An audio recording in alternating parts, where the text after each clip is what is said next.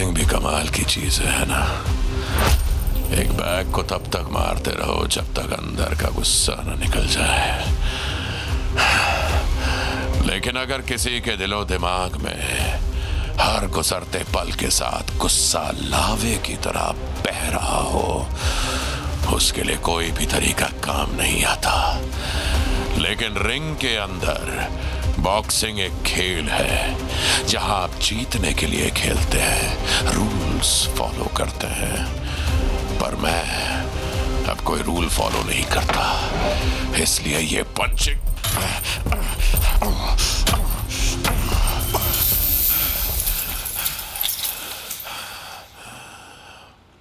मेरे अंदर जितना गुस्सा है उसके हिसाब से ये बॉक्सिंग बैग फट जाना चाहिए।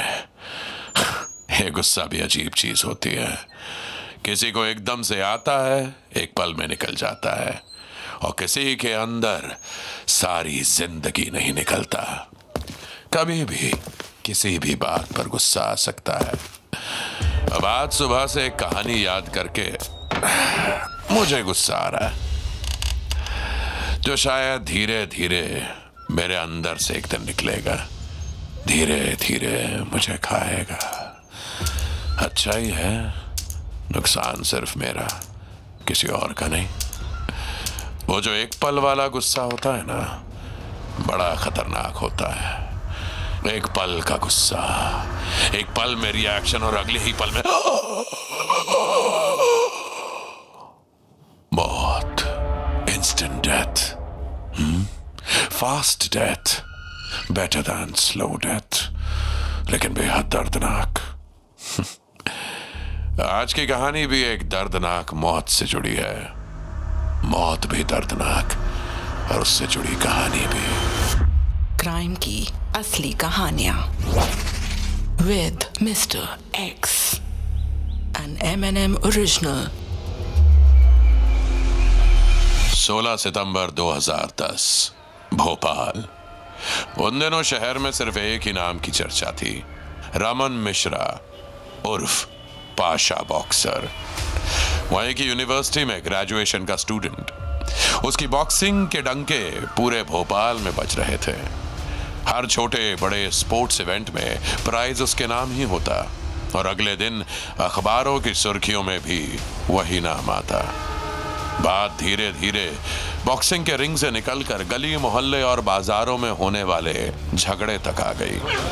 रमन को किसी का डर नहीं था, सब उसके पंच से घबराते थे। तभी उसकी जिंदगी में चौहान सराय, जेसी कॉलेज के स्पोर्ट्स टीचर और अपने जमाने के माने हुए बॉक्सर, रमन को एक कोच की ही नहीं एक गाइड की भी जरूरत थी, और चौहान सर इन दोनों काम के लिए एकदम फिट थे। रमन, तुम्हें प्रोफेशनल कोचिंग की जरूरत है। अपना गुस्सा बाजार में नहीं, रिंग में निकालो, वरना किसी के पालतू गुंडे बनकर रह जाओगे पूरी जिंदगी। देखिए कोच साहब, मुझे किसी ट्रेनिंग की जरूरत नहीं है। बॉक्सिंग में मजा आता है इसलिए करता हूँ, और मैं कोई गुंडा नहीं हूँ। ये लोगों ने बदनाम कर रखा है मुझे। जब तक अपना नाम खुद नहीं बनाओगे ना, दुनिया बदनाम ही करेगी। मुक्के के बजाय अपने हाथों से अपनी इज्जत कमाओगे ना, तो दुनिया खुद हाथ उठा के सलाम करेगी तुझे। अब अपनी शक्ल सुबह 6 बजे दिखाना मुझको रिंग में। चलो अभी। कुछ ही महीनों में चौहान सर की कोचिंग और डिसिप्लिन ट्रेनिंग से रमन का नाम स्पोर्ट्स सर्किट में इज्जत से लिया जाने लगा। सबका मानना था कि रमन जल्द ही नेशनल चैंपियनशिप खेलेगा, और यही हुआ भी। नेशनल बॉक्सिंग टूर्नामेंट के लिए उसका नाम फाइनल हो गया, और पूरे भोपाल के लिए यह खुशी का मौका था। किसी को आश्चर्य नहीं था तो सिर्फ इंतजार रमन मिश्रा उर्फ पाशा बॉक्सर के नेशनल चैंपियनशिप जीतने का। पर नेशनल बॉक्सिंग टूर्नामेंट में सिलेक्शन के अगले ही दिन अखबार में कुछ और ही खबर छपी। चश्मा कहाँ है मेरा? जाने माने मुक्केबाज रमन मिश्रा की असमय मृत्यु। पुलिस को रमन की लाश शहर के फेमस टूरिस्ट स्पॉट शौकत महल के पास एक नाले में मिली। इंस्पेक्टर शाहिद खबर मिलते ही क्राइम सीन पर पहुंचा और रमन की बॉडी को चेक किया। बॉडी पर कहीं भी चोट का निशान नहीं था। रमन जैसे हट्टे कट्टे और ताकतवर लड़के का इस तरह मर जाना, इट वॉज शॉकिंग। हर तरफ यही सवाल था कि आखिर रमन की मौत हुई कैसे। यह खुलासा सिर्फ पोस्टमार्टम रिपोर्ट से हो सकता था और उसमें अभी वक्त था।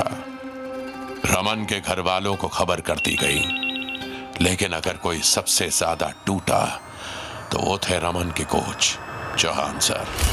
रमन उठ जा मेरे बच्चे, रमन गेट अप। ये कैसे हो गया इंस्पेक्टर साहब? इतनी मेहनत करी थी इसने नेशनल के लिए।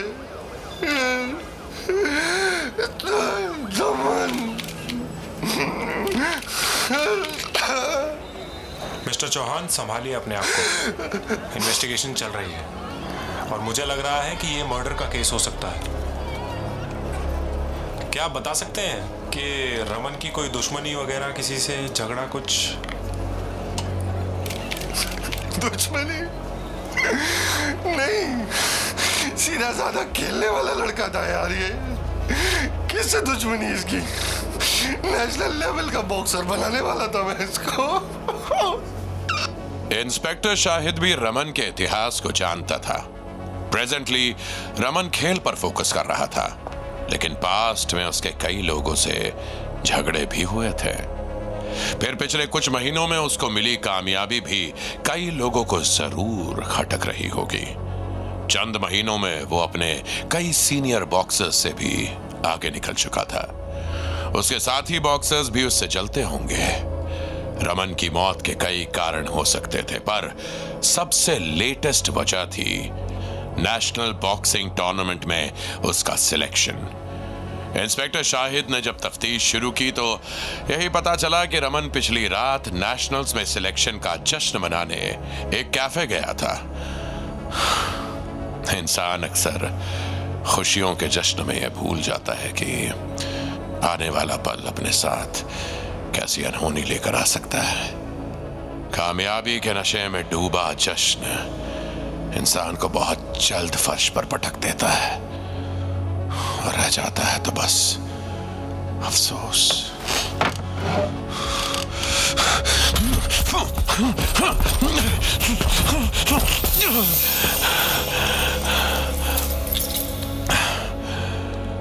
रमन भी कुछ ऐसा ही जश्न मना रहा था उस कैफे में।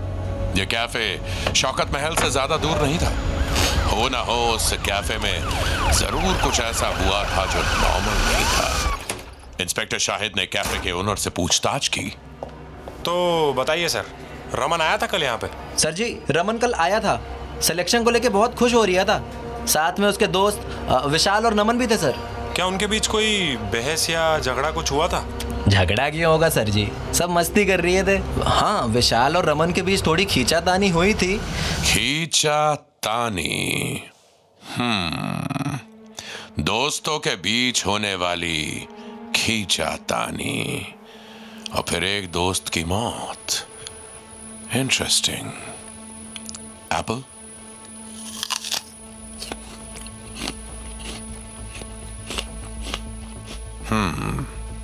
मीठा है।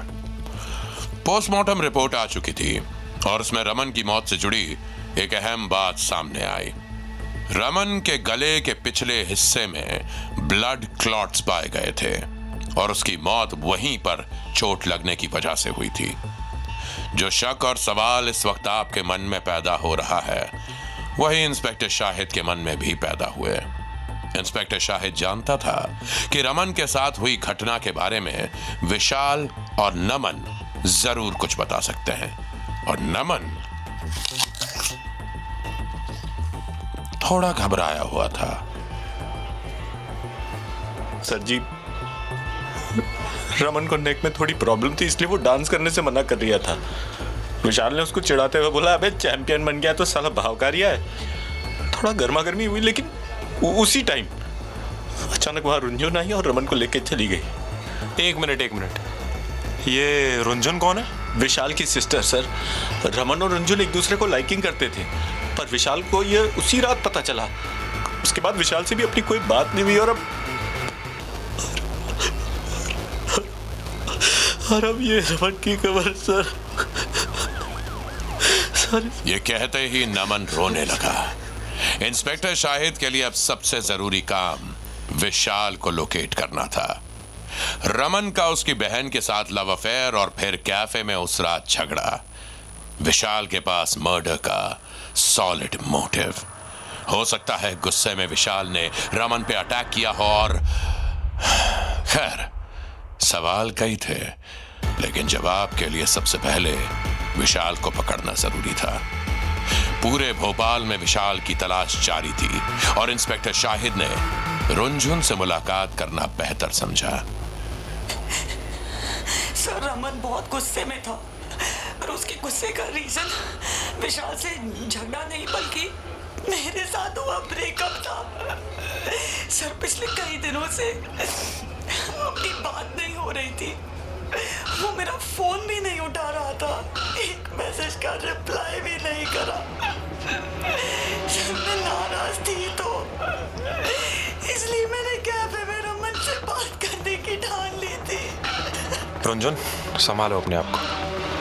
एक बात बताओ कि जब तुम कैफे में गई थी तो विशाल और रमन आमने सामने थे, राइट? उसके बाद क्या हुआ? सर, कुछ ऐसा हुआ सर, रमन का मूड काफी खराब था और मुझे देखकर वो ज़्यादा ही। सर, मुझे याद है उनके नेक में काफी पेन था। उसने बोला कि जब तक वो नेशनल जीत नहीं जाता वो प्यार के चक्कर में अपना टाइम नहीं वेस्ट कर सकता। सर, उसने किसी को प्रॉमिस दिया था सर। पता नहीं वो कौन थी, वो हमको अवॉइड कर रहा था सर। हमने पूछा कि अगर कोई और भाग गई हो तो हमको बता दो, लेकिन वो हमारा हाथ झटक कर चला गया सर। यार, एक ऐसा खूबसूरत एहसास है जो अगर अपने मन मुताबिक ना हो तो सारी खूबसूरती एक झटके में निकल जाती है। रुंझुन को लगा कि रमन उससे पीछा छुड़ा रहा है, प्यार में धोखा दे रहा है, और धोखा अक्सर जान का खतरा बन जाता है। क्या रुंझुन नहीं? लेकिन इंस्पेक्टर शाहिद को एक बात बार बार खटक रही थी। जो बॉक्सर नेशनल्स के लिए क्वालिफाई किया हो उसके नेक में इतना सीवियर पेन कैसे हो सकता है? इसलिए इंक्वायरी की अगली दस्तक बॉक्सिंग फेडरेशन के चीफ मेडिकल ऑफिसर के दफ्तर में हुई। वहां से यह कंफर्म हुआ कि रमन को नेक में इंजरी थी, लेकिन किसी ने अपने कनेक्शंस का इस्तेमाल करके रिपोर्ट मैनेज करवा दी थी। उसी इंजरी स्पॉट पर वार होने की वजह से रमन की मौत हुई थी। यानी जिसने रमन पे वार किया था उसको पहले से पता था कि उसे प्रिसाइसली कहां मारना है। इंजरी पर दी गई इंजरी, यानी कोई बहुत ही करीबी इंसान। और इन सब की सबसे ज्यादा खबर केवल एक ही इंसान को हो सकती थी। इंजरी वो हो सकता है, मुझे तो पता नहीं। आप श्योर क्यों नहीं है? अरे, बॉक्सिंग फेडरेशन के चीफ मेडिकल ऑफिसर का तो कुछ और ही कहना है। प्लेयर की फिटनेस और इंजरी रिपोर्ट कोच को दी जाती है। अरे, ये आप क्या कह रहे हैं? मुझे कुछ समझ नहीं आ रहा। चौहान सर, मैं ये कह रहा हूँ कि आपको रमन की इंजरी के बारे में पता था। उसी इंजरी पर हमला करके मारा गया है उसको। झूठ बोलना आपको भारी पड़ेगा, इसलिए साफ साफ बताइए सच क्या है, वरना पुलिस की बॉक्सिंग भी काफी फेमस है। आप ये क्या कह रहे हैं सर? अब आप बता रहे हैं या फिर मैं अपने तरीके से निकलवाऊं? अरे, गुस्सा आ गया था मुझे। उस रुंझन के साथ देख के उसको सड़क का गुंडा बनने वाला था, नेशनल लेवल का बॉक्सर बनाया मैंने, और एक वचन लिया था, बस एक वचन, नारी से दूरी। लेकिन ये आजकल के लड़के नारे के ढीले, नेशनल के सिलेक्ट होते ही कैफे पार्टी लौंडियाबाजी करने निकल गया साला। मैंने तय कर लिया था कि ये मेरा शिष्य बनने के लायक है ही नहीं। मैं जानता था कि इस जैसे भारी बरकम और फुर्तीले बॉक्सर को कहाँ मारना है। मेरा गुस्सा चरम सीमा पर था। एक गरम मुक्का दिया मैंने खींच के गर्दन के पीछे, और काम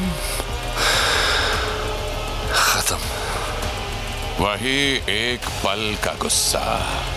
कोच चौहान को पता था कि रमन को इंजरी किस जगह पर है, कहां पे वार करने से एक झटके में ही उसकी जान जा सकती थी। बॉक्सिंग की भाषा में इसे नॉकआउट कहते हैं। इस अनकंट्रोल्ड गुस्से ने कोच चौहान को भी नॉक आउट कर दिया। गुस्सा कई बार जुर्म को जन्म देता है, और हम सब अपनी अपनी जेल में कैद होकर अफसोस के सिवा और कर भी क्या सकते हैं।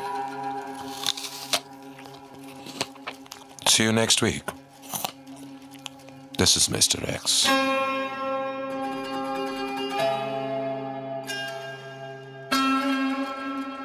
This show is a work of fiction and may include adult content. Any names, characters, places, and incidents are either products of the creator's imagination or used fictitiously for entertainment purposes only.